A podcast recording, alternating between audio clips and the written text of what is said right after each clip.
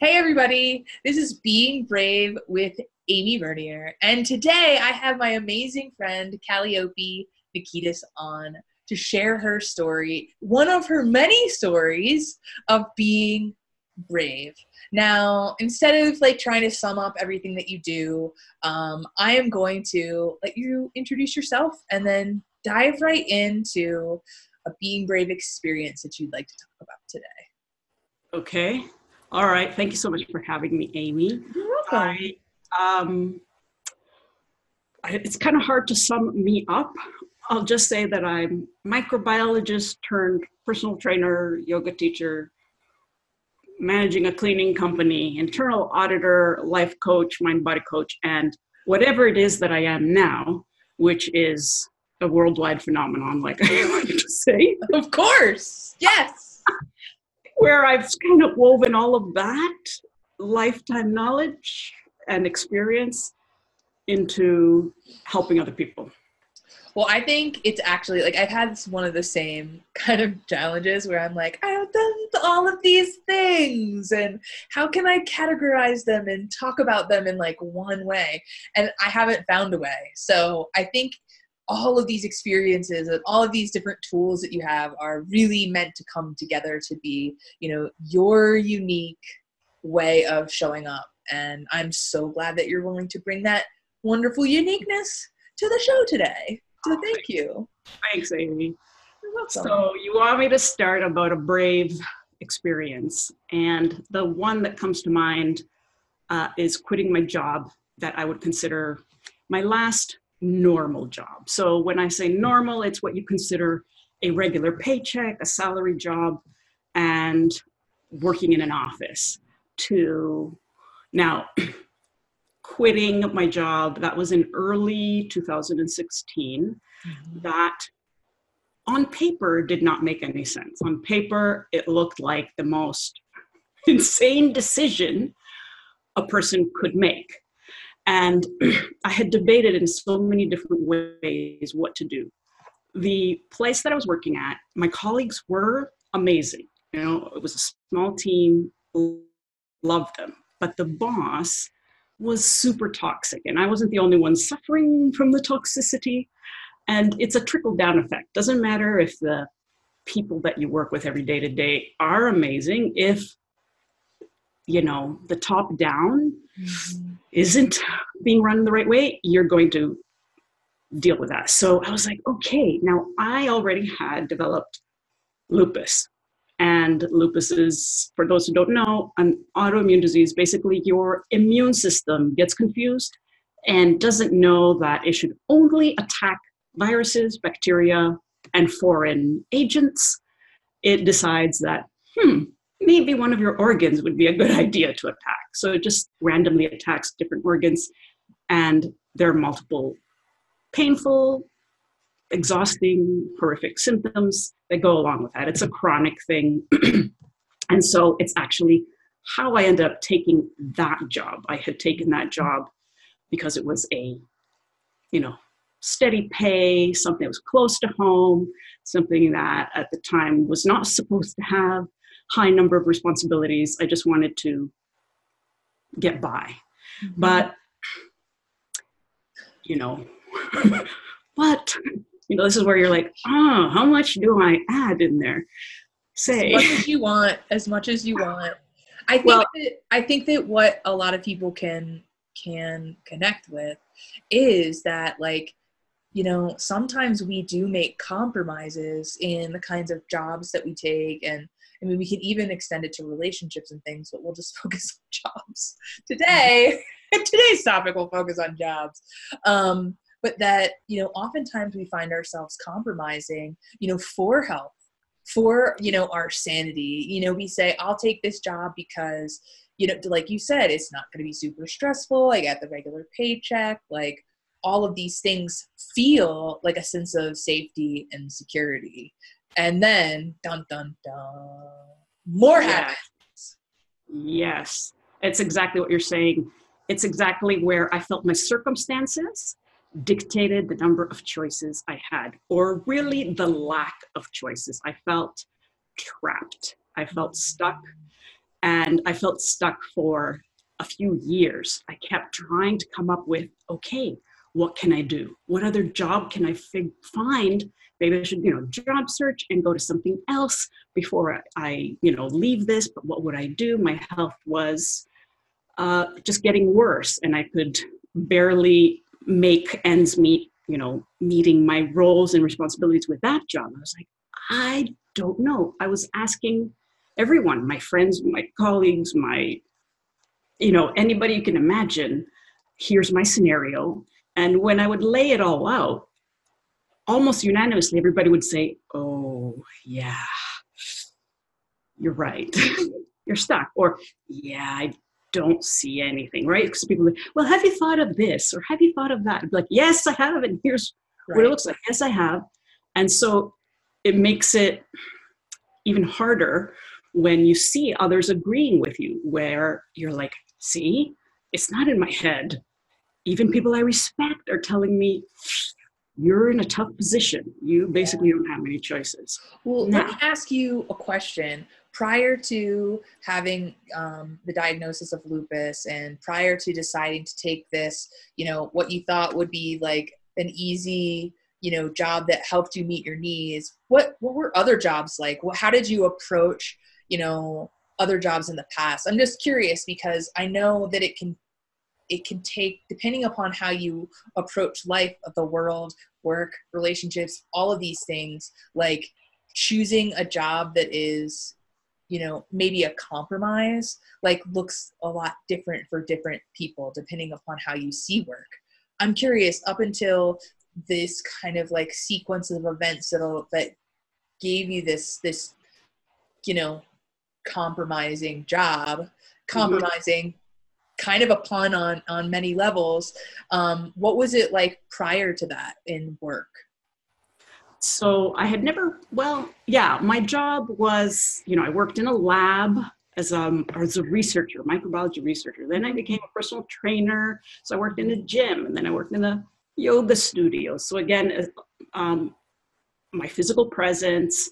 I'm going in um, at the, up until that point. I didn't have a um, office job. Then I did have an office job uh, for a couple years, running my father's cleaning company with a hundred staff that reported to me, and basically through doing all sorts of very unusual, you know, sort of different jobs, I realized that I can take on anything. I was, you know, my attitude was bring it on. Clearly, if I just apply myself, um, I can master anything. I can um, do it.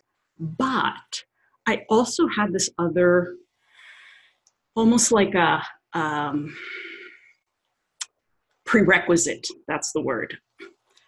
You know, growing up, actually, this is something that we say in Greek like, you can handle anything in life so long as you have your health. You can meet any challenge, right? And so I really believe that. I'm like, ah, I can go from like working in a hospital to work in a gym to work in an office to, and but now I don't have that one thing that I need to rely on myself. I can get through anything. I can rely on myself to get through anything, any challenge, so long as I have my physical health.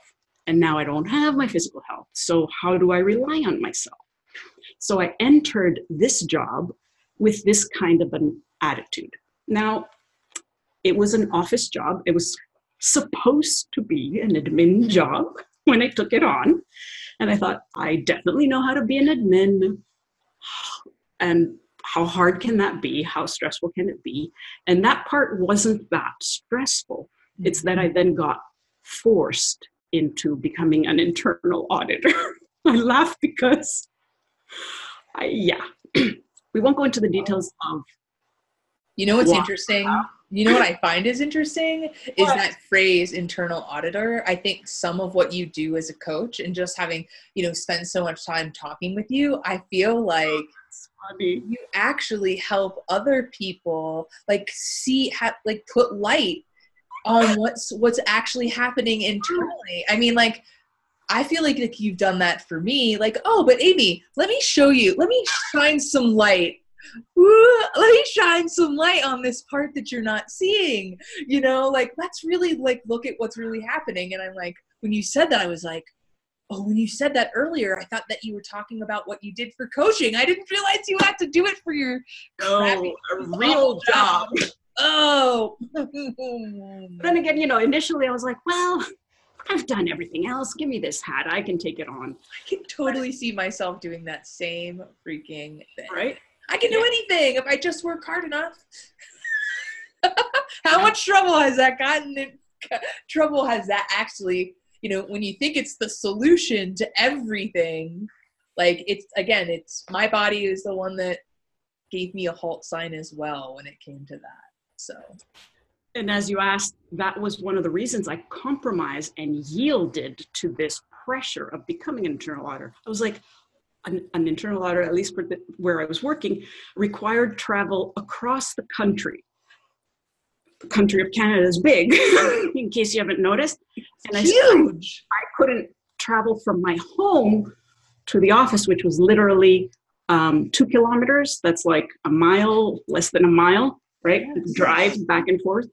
Now, you know, um, accommodations were going to be made where I would only travel within the province or when I feel I can. But that wasn't, you know, like I said, when you look at the whole reason I took the job was so I can not have any additional problems.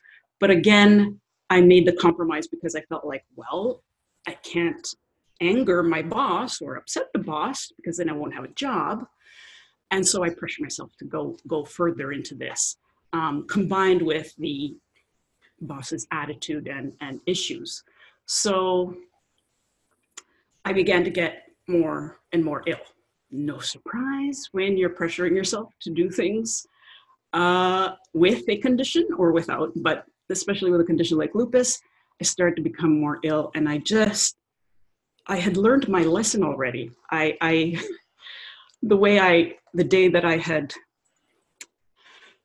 gotten uh, the, uh, the phone call from the doctor that I had lupus, um, you know, back in 2012, was the same day that I found out that that big company that I was running for my father and the 16 commercial buildings we were I was running uh, with the 100 employees, we lost those contracts all on the same day as the day I get the phone call.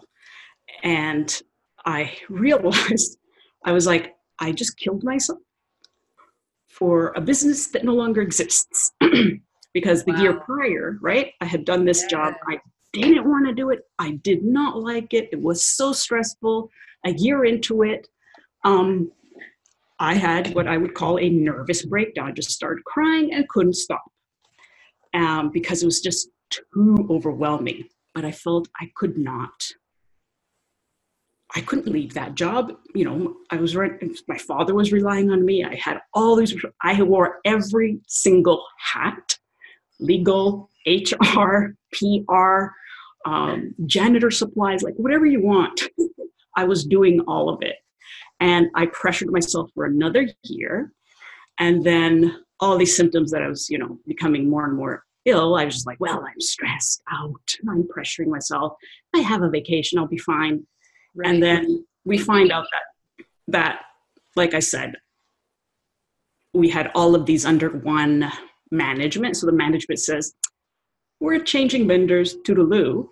And then I go home to process this, and I hear the phone call from the doctor saying, uh, Kaliopi, your blood work looks like, you know, you might have MS or an autoimmune disease. We need to see you. And so I was like, okay.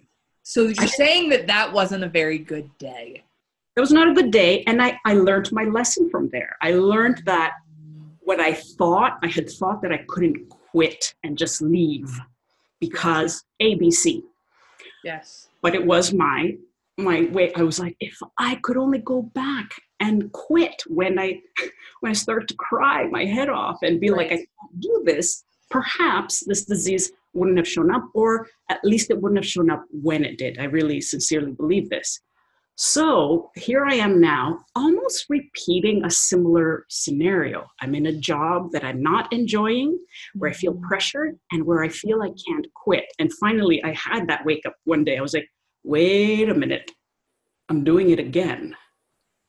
I'm not listening. What do I want next? Do I want cancer? Do I want to just drop dead one day?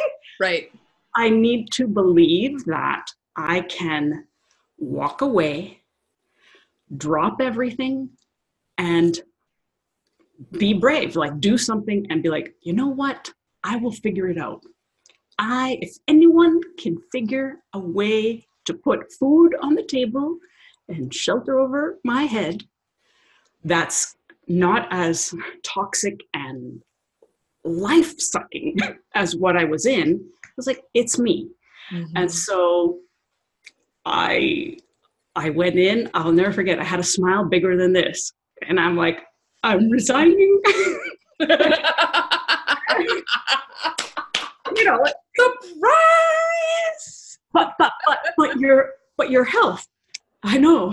But but you have You're no making it worse. Like I know. No, I was just like that was oh, also wow. so they said to you like the the stories that you told yes. yourself about why you couldn't yes. leave they actually brought them up in this yes. conversation to keep me yeah that's really interesting and you know what i said i said do you see this smile this smile is so big because it's it's telling me it's the right decision. Mm-hmm. If I can sit here and tell you that I want to resign and I feel so good about it, it means by all means it's the right thing to do and i'm going to follow that so i'm also proud that I, I, said that you know like as a response be like in the moment i was pretty proud so well can i just interject really quickly i just want to tell you that like i have repeated that pattern as well and mm-hmm. i distinctly remember when I realized the pattern that I had been repeating. And it was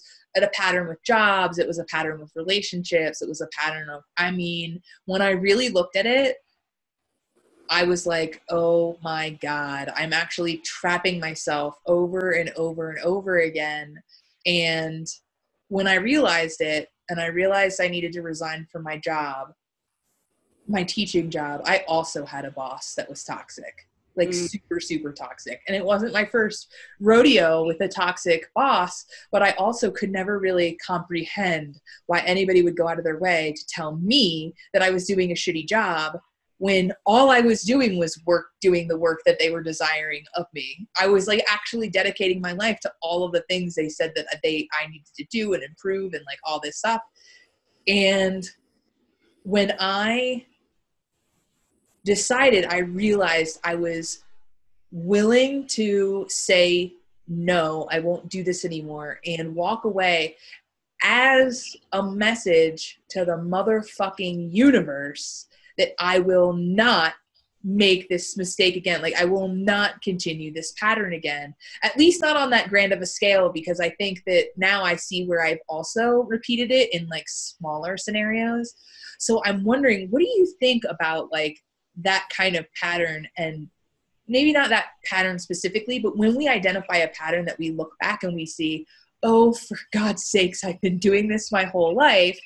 Because we do these things without realizing it. And then one day we wake up and go, I'm so horrified by my how I've done this and my belief system. What have you what is your perspective because i know you think about this kind of stuff so i can ask this question your perspective on deconstructing that and you know making a different choice because i've thought oh it's just these couple things but it's almost like i have to check in with almost every decision and say am i fully choosing? Am i seeing all the options? Or if i am i keeping myself open or am i actually closing myself? And i find that when I've been in fear, which in the past year with moving across the country and doing all this stuff, as much as I'd love to say, you know, it's been so fucking cool and easy, that would be a fucking bold faced lie as well.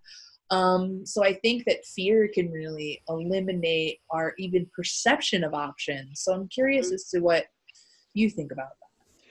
I think um, I totally agree with everything that you just said, and that you know, I think a pattern that we have is not broken in one go. That's what I, you know, we weaken it. So when I was a personal trainer, um, basically what I was doing really with people was helping them with behavior change. And so part of what we're looking to do is identify the behavior. That's part of the hard part, which I'll also address. But part of it is okay, once we see it, how do you i almost picture it like a, a woven uh, rope or strong you know a braid so you have to unweave it mm-hmm. so it's, it's not you know if it's really thick because we've been living with it a lifetime you're not going to take scissors and be able to cut it in one Damn go. It. I think what, I've tried scissors a bunch of times. I think that's what we think we've done, and then we get disappointed. How did I do it? But I think what we do is we we unweave a bit. It's like, okay, now I've got to unweave a little less, and we start to weave a new set of habits, a new set of patterns, mm-hmm. and uh, so that's that's one part. That's after you've actually are clear on what it is that you're doing that you want to change and the new behavior. Mm-hmm. Prior to that, which I think is is also what you're talking about, am, am I aware of all of my options? That is what I call based on our life operating system. Mm-hmm. So, how we formed, I like to give the uh, metaphor of a computer, right? So, any computer you have, if you have a Mac, if you have a, a, a PC, if you have an older one, the programs it can run depends on the software, right? The operating system software that it has. Mm-hmm. If you're using an older model, there are things you can't do, and it, it only knows to run these programs. It doesn't even know, oh, I could be a Mac. I mean, right.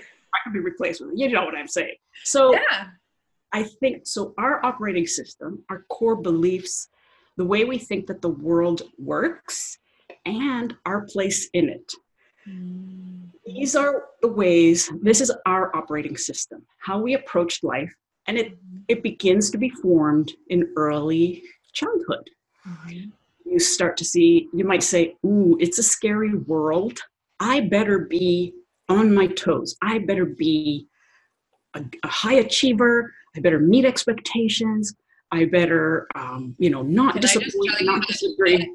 That meet expectations phrase, let me just tell you from from teaching and being evaluated, there's actually different levels of meeting expectations. So every time I hear that phrase, I'm like, ugh, ugh, ugh. So if you see me twitch a little bit, like it's like phraseology like that, like, ooh, especially if there's like bad memories attached. Yes. Yeah I apologize for interrupting, but I just have to say, like, like how we how we perceive, like the word rigorous, the word the the phrase meets expectations, because I was told that I did not meet expectations a bunch of times, and yeah. you know what happens when you don't meet expectations and you're already working like your ass off, you get more expectations to meet. It's like this really fucked up cycle of communicating that oh well if you're not meeting expectations you actually need to do more work. That's not true. Ps like as a teacher as a person that works with human beings like if you're not meeting expectations like this is kind of a tangential comment is you don't need more to do. You actually need more support more acceptance and more love. Like right. those are truly things that help people transform not you know you're not enough not evaluation not more micromanagement. Like so if you as a person people listening have used have used like have gotten harder on yourself have given you more more rules to follow if you've been like mad at yourself felt guilty and shame like that isn't that really even though that our brain like wants to say well we want to figure it out so we're going to give more rules the truth is you actually and i'm learning this continually learning this through my own experiences. You actually need more love. You actually need more support. You actually need more acceptance. And it's through those things more safety yeah. feelings of safety for transformation to even consider happening. Exactly. I mean you, are actually putting into words something i was going to say. When you hear something like you're not meeting expectations that's translation for you suck you're not good enough. The way that you are, we don't accept it, right? I mean, that's exactly what I'm talking about your life operating system. You learn somewhere that your survival depends on meeting that person's approval, whatever it means. Whether it's your, I mean, obviously, boss, right? The, where we work. Um, and we we believe that for friendships or family like why would anybody want me if i'm not an asset to them? That's part of the operating system that i know i developed. And it's hard to know that that is that that's something you learned. And so you know how you're saying how do you become aware? Mm-hmm. it's to start looking at where did you learn? So when you make a decision let's say and you see say well i don't want i'm doing this because i don't want to be selfish uh, because selfishness is bad. Okay how did i learn that? And then you go you know look back and that's how you start to un uh, to be to identify some of the core beliefs. It's it's a lifelong i think a lifelong endeavor. Mm-hmm. but as an example i believed that for most of my life, I was making many of these choices consciously because I wanted and still want to be a good person. Mm-hmm. Like a good person sacrifices, a good person puts themselves last, a good person, like if you love your family, love has no limit. Like I should just keep giving of myself because there's no end. And so I was like, yes, I'll do this. I'll do this. I'm good. I'm, I'm healthy. Here, let me do it for you. Um, and so then I realized, wait a minute, I learned to be this way. I learned certain core beliefs that selflessness is a good thing mm-hmm. and that selfishness is a bad thing. That's that's one thing. That sure. yes. To never disappoint Otherwise, your survival is at risk. And so, you know, I one one example I give is uh, have I told you about the blood the blood transfusion? I was like, you know, good people donate blood. I was giving blood transfusions. I was like, hit me up, people. Just take it all. I don't need it. I'm good. Don't worry. I'll figure out a way to survive. Right. So I had never learned that. Um, mm-hmm. I was like, oh, you mean I can just, I can still be a good person, but only give so much. So that was a concept I had never had. Right. It's and like you're giving with the blood transfusion example, it's literally like you're giving away your life. You're yes. giving away your energy, your yes. life and all of that. And you know they make you wait in between blood transfusions. You know you can't do too many like there's rules around it.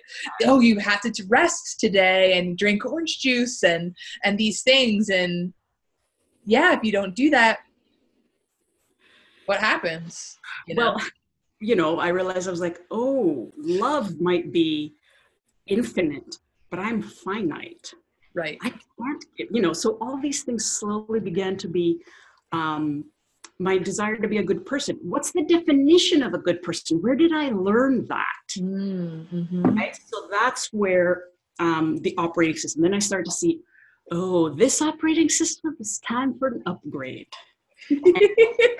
Right? That's exactly how you change these core beliefs. Yeah. First it's just i call it um, figuring out you know why you're stuck, why we get stuck repeating the pattern. We need to see what of those systems are, you know, need to be upgraded. Right. And then usually the upgrade part I find means starting to be aware in the moment while we're doing it because these are so automatic. Mm-hmm. We're not aware we're doing these things, right? Yeah. It, me saying, yes, I'll do it for you. And and then 20 minutes later why did i agree i don't have time to do that right yeah. in that moment i've just been so used to being the helper yes so if i can slowly notice that in the moment as i'm putting my hand up like this oh, I'm doing it again. That's how. if only our hand would raise every time we were doing an automatic thing. Like that would be really helpful. Like, like arm is slow down, like I'm doing. Like, you know, like, Oh help! No. like if only our body would just like raise an arm instead of being like, and now you have lupus or now you have chronic back pain. You know what I mean? Like, come on, there's got to be another way. Um, but no, but we respond. I mean, I responded very, very quickly. My learning in terms of my willingness to be mindful and to look at my patterns, at least when I first started recovering from chronic back pain, it was like I was on a roller coaster to fix this shit as fast as possible. Like, like my coworker, like I worked at an acupuncture, uh, a wellness place with a lot of acupuncturists, and I was noticing that they felt different to be around than did the random stranger in the mall or whatever. Right. And I was kind of like they would talk a little bit differently, and there was just a new, a different way of being. And so I started asking them about it, and they were like, "Oh, well, we were all trained by these people who just also happened to own the acupuncture studio, and we're offering classes." And I was like, "Well, get me into that shit, stat." And when I started to be able to see things more as an observer, mm-hmm. stuff started to change quite quite quickly. Um, I got, and I feel like that I we're on track, but all of a sudden off track as well. Um, so let me kind of get me, me back on track and ask. So after you smiley went in, you know, you put your, right. you know, your foot down with a huge smile on your face, and you said, and I said, "Here's my credit card, my badge, all of these things. Here you go my computer, da da da. And I drove off the lot and I literally, I kid you not, as I'm driving that short little distance between the office and my home, I literally, I was like, the sky is bluer. I never noticed how blue it is. Oh my God, listen to that. I opened the window. I'm like, birds are chirping. I hadn't heard the birds. I was laughing because I could see, I'm like, this is what they mean. The sky is like, you can notice these things. So what happened after that was I had decided I was going to give myself one year to live off of the, my meager savings that I had that were supposed to, you know, support me when I retired. I knew I would never reach retirement if I kept going. So I was like, now's the time to use this. Yes, absolutely. And so I just decided I was going to not have a plan. I was just going to rest. I was going to direct all of my energy into me instead of you know caregiving. I love caregiving. That's part of the problem. Like even i, I consciously made the decision that i was going to do that. Even if i felt like i wanted to care for others for one year i was like just one year Kaliopi you can do this. Mm-hmm. Even if you feel guilty i want you to put the energy into you. And when i just thought of that i was like oh what I can't accomplish if I just direct all of my time and energy into me. And indeed, it was the best year of my life. like, well, but here's what happened. I, I, I just would go out and sit in the sun when it was sunny. You know, I, I allowed myself to do all these things that you would think, shouldn't you be working? Shouldn't you be earning a paycheck? That's how I eventually, so that year I also discovered life coaching. I enrolled in life coaching training and mind body coach training. So I ended up becoming very busy. But what I thought, I discovered that coaching, for example, this kind of coaching you can do virtually, either through video with people around the world or on the phone with people around the world. And I was like, you mean I can have a job though where I'm sick and lying in bed and just telling people, you know, coaching them and get paid. And so here I realized there were other options, there were other possibilities available for me. Of course, I only discovered that after I took the leap and trusted, after I did brave, scary thing, I jumped off the cliff and be like, I know I'm going to pull the parachute in 10 seconds. I just got to live through the free fall. Right. And that was a huge lesson for me because here's the thing. So, because that job is so close and um, where I like to walk through one of the um, rivers in the city and, and, you know, between here and there. Almost anywhere you go, you can sort of see um, the building. It's, it's a big building and has a specific signage. And so here I would be sitting on a work day that I would normally have been there, and I'd be like, life is so beautiful. Oh my God, look at the little mallard ducks. They're so calm on the water. And, you know, clouds are drifting by, and I'm literally feeling peaceful. And I was like, everything's exactly the same.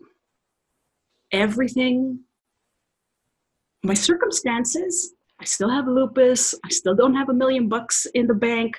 You know, I don't have a spouse or a boyfriend to support me. Like all these things that I thought needed to change mm-hmm. didn't change. And yet, my world, I was like, I can see the building and be like, oh my God, I was, I thought I was trapped in there. And yet, mm-hmm. this existence was available to me all the time. And I realized the thing had to do with my perception of the choices I had available. When you think you don't have choices or that you're stuck and trapped, you feel hopeless.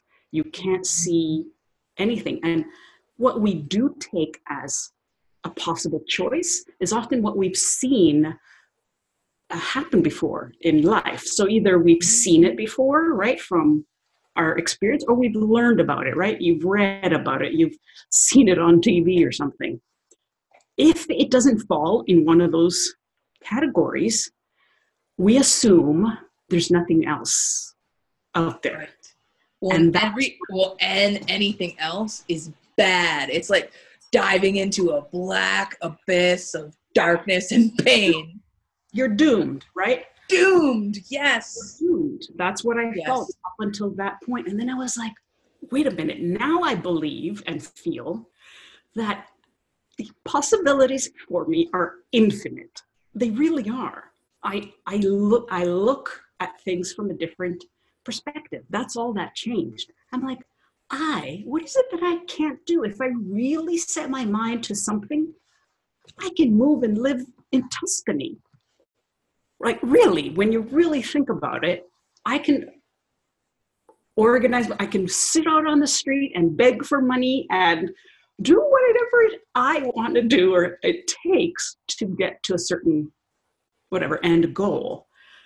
And this realization, I was like, I felt free and I still feel free. This is why I love my life, even though I still have massive challenges. I, mm-hmm. but that that before, I really think that can also feeling that stuck and powerless because your circumstances dictate you feel that they dictate your destiny can mm-hmm. even lead you to suicide you know what i mean like long oh, yeah. enough feeling hopeless enough you can choose to you know you know i've talked to people you know since i've kind of shifted into focusing and being brave and shared more online and um, the ups the downs the sideways the zigs the zags you know all of that part of the roller coaster that is life people have started showing up in my um, facebook messenger and have shared things with me.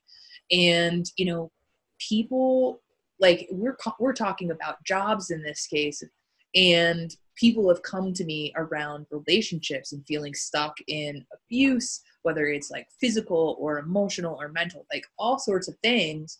And one woman just said i'm so excited to to hear i'm so happy to hear your stories.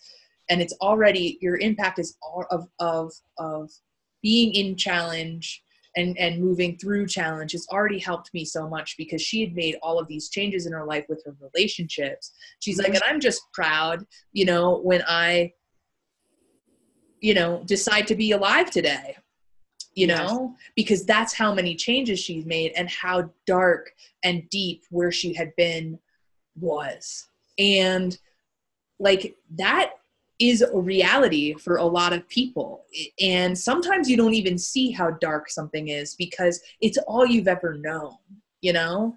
And it does take taking leaps to do something totally new and believing in yourself that oftentimes even lets you see that you can have a regular life you know mm-hmm. one that doesn't have drama and trauma and things like that in it i mean at one point in my life drama and trauma was the name of the fucking game and it was just called life. It wasn't perceived as being anything dark and horrible. It was just how things happened to me, how things happened to the people around me, and um, shit. You know what? Like since I kind of learned this and have like unbraided, you know, my experiences and things. Like my real true goal for life is to be ecstatically ha- happy as often as possible. you know? it's absolutely true and you know what like you said i think also what can help what leads to hopelessness is proof. So for example in my case i had proof that my life was worsening that mm-hmm. things were going you know in a dark way. Every year my health was markedly like i had a, you know evidence of whoa a year ago i could do this. Now i can't do this. Oh this year i've lost my hearing. Oh this year and so and nothing was changing. Work was let's say getting worse you know money wasn't falling from the sky uh, my my my situation was not becoming better and mm. i thought but I've been a good person. Where's all this good karma? It's got to show up. I definitely had that thought too. and I think I would have stayed there for forever. You know what I mean? I realized that that's true. I, I, there is a thing as karma, but you have to act, right? Karma's not going to fall into your lap. Right. I had to take the leap. Once I took the leap, the universe did conspire to help me but that took me years to realize and i'll be honest with you amy i i did almost kill myself in 2015 because i had lived for several years now with so many things getting worse like just when you thought okay things just can't get worse yep my sister jumps at the subway and survives and becomes amputated and i'm looking at just when you think things can't get worse right? That's that's and then after that i get forced into internal auditor. And right. all sorts of things kept happening. And i kept thinking okay it's got to change just from a statistical point of view. Right right right. got to work in my way. And i kept getting proof of the opposite the opposite. And finally this might sound a little bit funny it's not until what broke the camel's back for me was getting fleas because fleas that were biting me, like my dog. Oh my god. It's, it's comical and not comical. They it's infest awful and like yeah. how does that even happen? I oh, don't even well, I know. I have a dog. The flea jumped onto the dog's back. Dog came home and jumped on you. you. Well, what happened? No, the dog sleeps on my bed. Oh, my dog sleeps on my bed too. Infested the mattress. Oh, now, for some reason, I got an inkling of something. I was like, hmm, maybe I should put, I put this, the flea, uh, re, whatever medication you can put on the dog's collar. Mm-hmm. So instantly my dog no, doesn't get any symptoms. So I protected the dog, but I didn't realize that this is, so weeks later, my shins are red with spots. I like, oh, that's kind of odd. Oh my God. It's disgusting. so, right? So it took me, I started to have sleep problems. I can't remember. It took me over two months to get rid of these. So it was, yeah. So now imagine having lupus. You have to like get rid of, you have to boil and clean and, and yes. sterilize everything. So I did that over and over and over again. And a month later, I'm still doing this. I was exhausted. I finally, I even tossed out my couch, my sofa, and my curtains, and I had nothing that these things could live on. And I still had them. And that, you know, it wasn't the flea thing. It was that I finally got the, it's, I don't know. I got an exterminator to come in, and I call the exterminator and I say, please come through the back don't come through the front of this apartment building. right. And please, oh, yeah, yeah, yeah, it's an unmarked car. We know what we're doing. I'm like, call me before five minutes. I'll show you. We gotta sneak you in. of course, I get a phone call and it's like, uh, your uh, management is not letting me come in the building. And I'm like, what? I go down and bef- from far away, I can see blue gloves, sprayer in hand, and the big kitten in the main lobby where, where property management has the office and my super is stopping him and everybody starts to look and you're like what's the meaning of this and i was like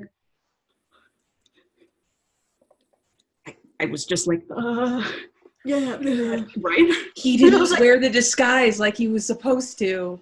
uh, remember Follow direction. with us? But anyway so this God. so yeah okay so i'm that was a rough day.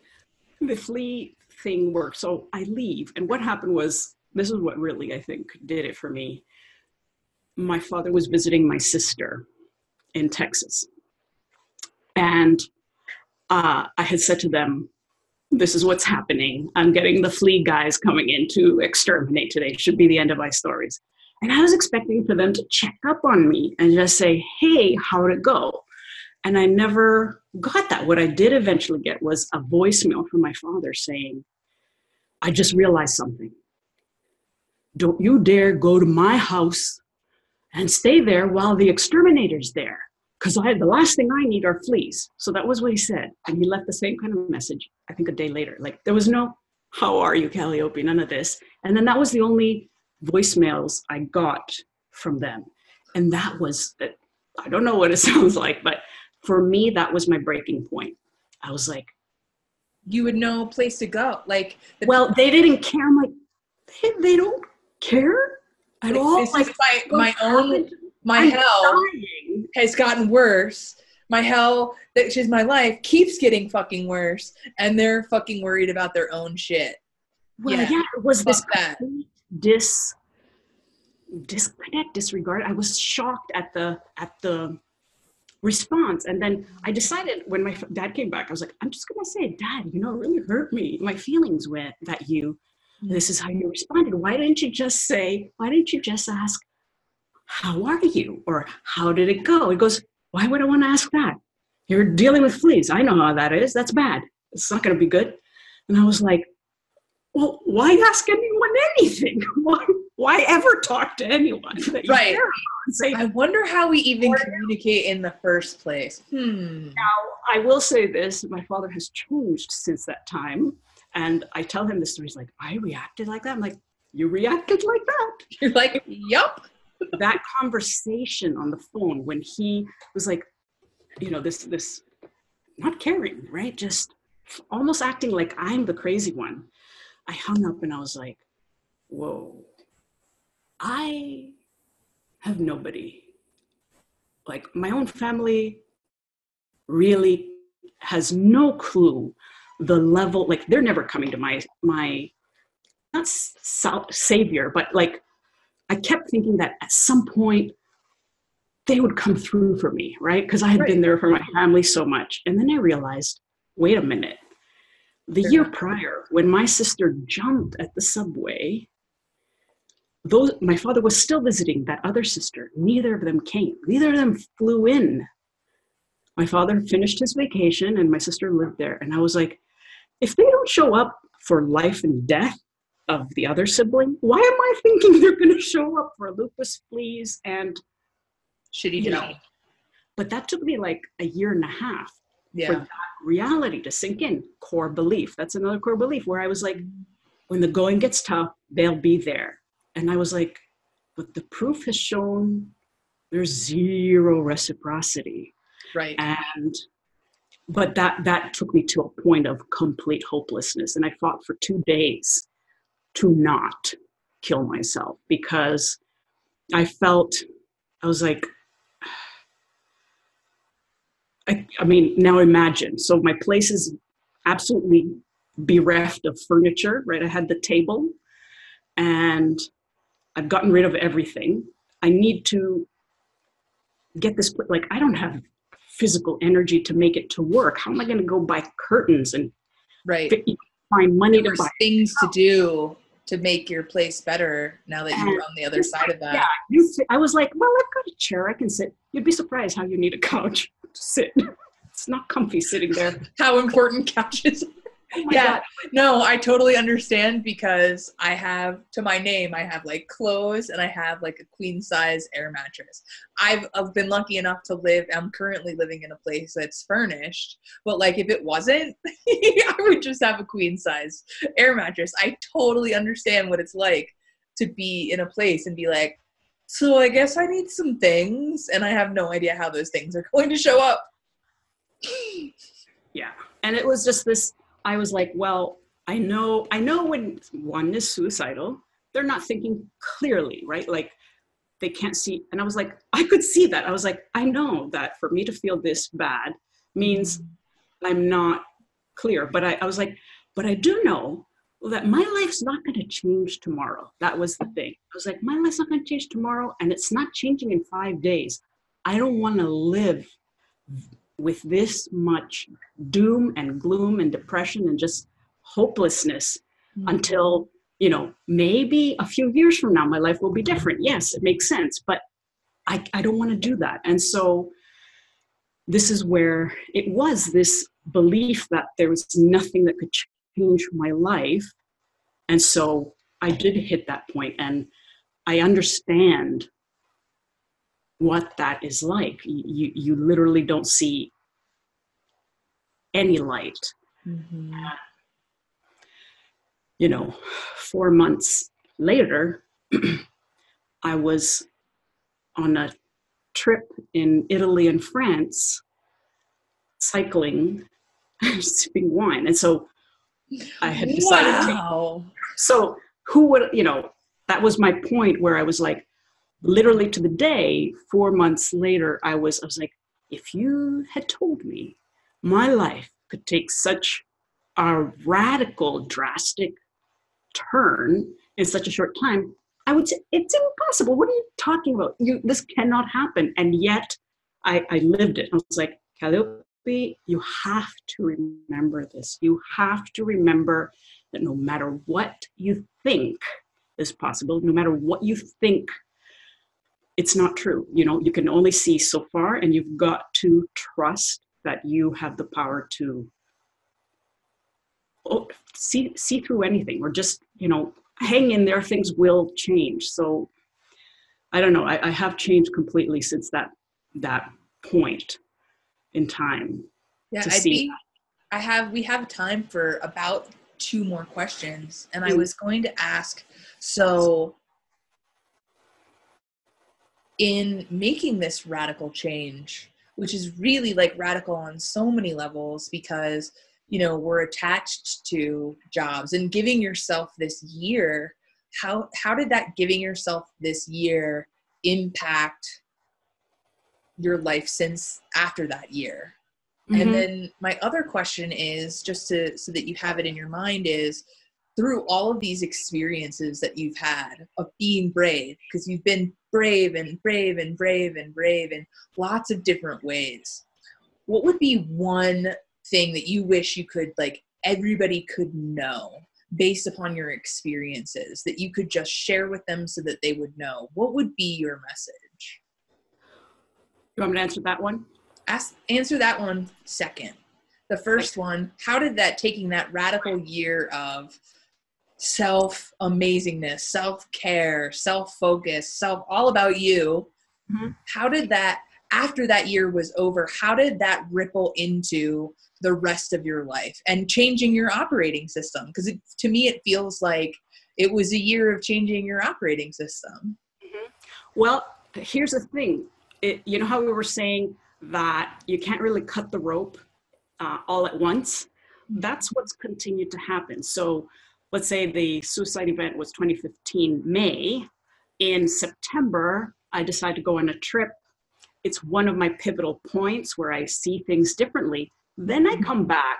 I wasn't able to quit. So I still, I, I saw part of, you know, I upgraded part of my system. But then mm-hmm. taking the quitting thing was another brave step, was another thing that I needed to do.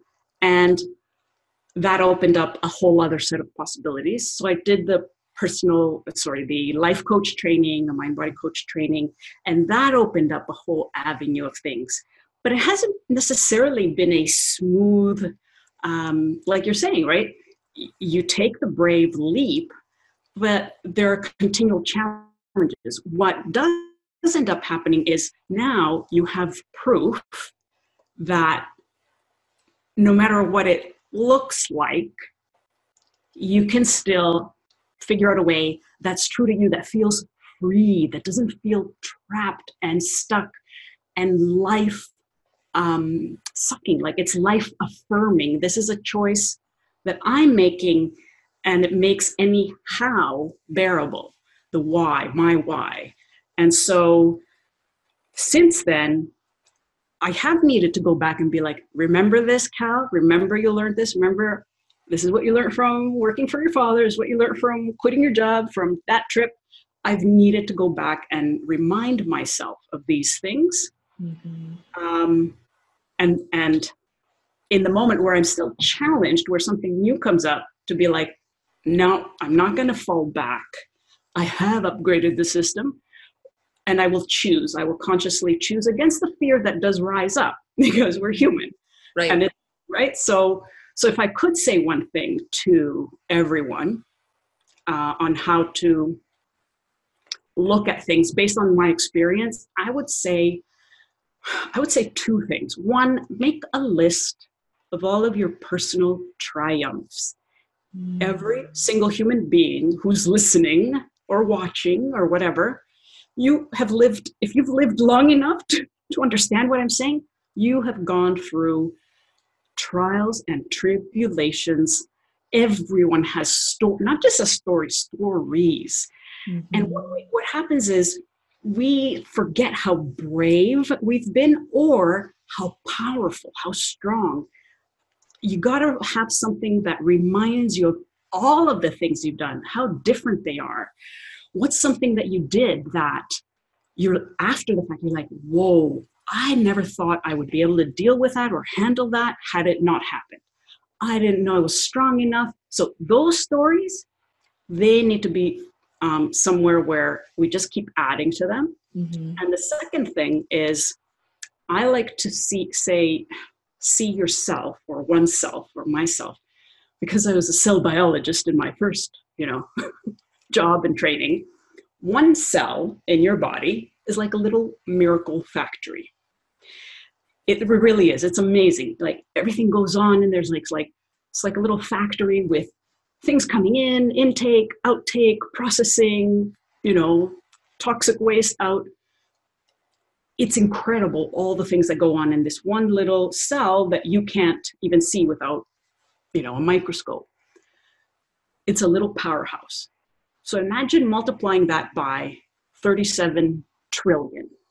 That's just like a little packet of energy that you don't need to do anything with, right?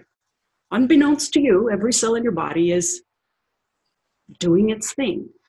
Not just that, but they're like a symphony. All the cells in your body are coordinating and talking to each other to help you function. You are 37 million, I forget if it's 37 or 87, but I, will go with a smaller number of the number of cells in a human body. You are pure energy. Like it's, if you could see it as a, a field, a mass of energy that you can direct in any way you want. So you might think that I have kids, I have a mortgage, I can't take a year off like Kaliopi that's not what's the answer for you. That's what the answer was for me. But you choose every moment of every day, you direct that energy. You could just sit in bed and rot. You could, you know, sell everything and get in your car and start driving with your kids in the back. Like I'm making these extreme uh, examples just to say if you can picture yourself as a massive, massive amount of power and energy that you can do anything with, that's how you want to think of taking your next move because that's what what we really are and the power resides like if you're even if you're sick like i was you don't need yes the health will limit you me for example but so long as you have breath so long as you're alive and you are this conglomerate of cells, this amazing, unique existence. That is energy at your at your what's the word? Disposal? Disposal exactly. I was going to say proposal. We're a team i got you. whatever you want. So that's yeah like you really are when they say you are powerful beyond measure i like to give that vision i picture that and i'm like yep even if you're trapped in your body like stephen hawking's mm-hmm. if he can talk that's how I was like, if he can figure out a way to communicate with the world, I should be able to find a job. I should be able to figure out a way to support a lupus person. So yeah, that's that's my two cents. That's probably like 22 cents or whatever. that's amazing. Your cents are amazing. I appreciate both of your both of your points, both of your messages, and all of the messages that you've been sharing throughout this entire conversation. So for anybody that's listening that feels like, wow, like this powerhouse Kaliopi is just someone that I want to know more about, somebody that I might want to work with. You know, I need myself some more of that. Um, how can, first of all, if you're feeling that way, that's your intuition kicking your little booty in the direction of who a person that could possibly be your next coach. That could be the next person you know you read something she writes and it changes your life. You know these things happen for a reason. These feelings these nudges these you know feelings of attraction that we feel are messages to us to take a small action or maybe even a big action in the direction of our dreams. So all that said if people would like to you know know more about you would like to see what you have to offer and what it's like to possibly work with you where can they reach you on the the lovely interwebs?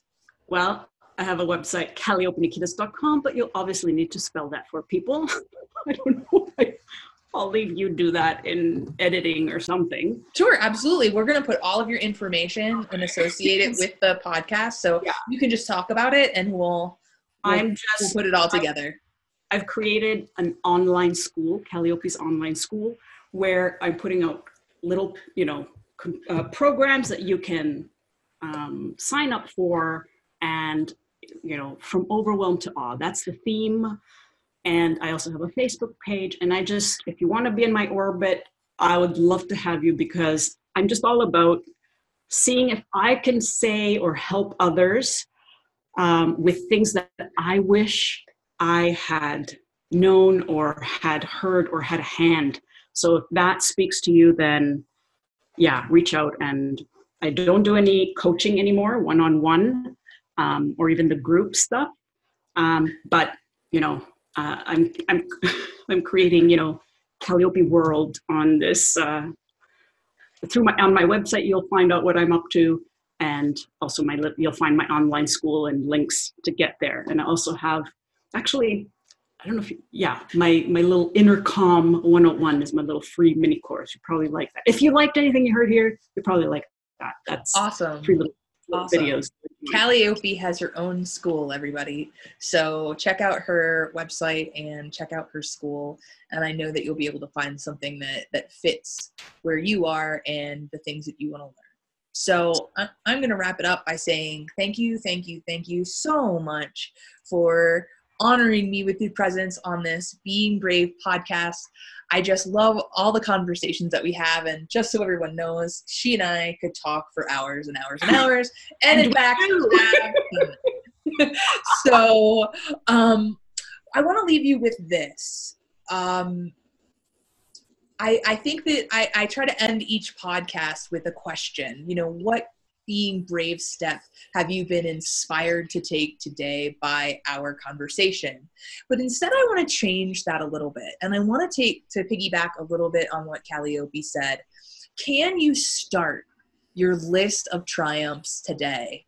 Can you open up a notebook and just put you know my lifetime's triumphs whatever you want to call it and just start with the first one today?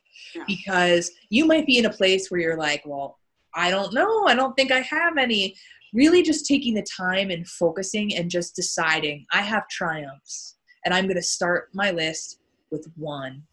I really challenge you to do I'm breathing today. today is is the first one. I'm here alive and breathing. I've lived this long through all of it. That's if you can't think of any, put that one down, please. I love that. I love that. I got to open my eyes today and start a new day. Absolutely. So, you know, I'm excited to find out like what different kinds of triumphs you're putting on your list. If you could, you know, exceed a handful and you surprised yourself by what you put on, like something came to you that you didn't realize, like it didn't, it didn't, you said, okay, I'll try this. And you start and you think, I'm breathing, you know, I woke up, you know, I have an amazing dog. Mm-hmm. And then something comes to you that you didn't foresee mm-hmm. coming to you, I would really love to know what you uncovered about yourself today. So, until next time, thank you so much for being here, Kaliopi. Thank you so much. Thank you, Amy. I'm so honored and um, delighted that A, you're my friend, and B, that you asked me to be on here. I'm absolutely, absolutely. So you're an awesome hostess. Thank you. And for those of you listening, just a reminder I see you, I believe in you, and I love you. And until next time, start that triumph list. All right. Bye, guys.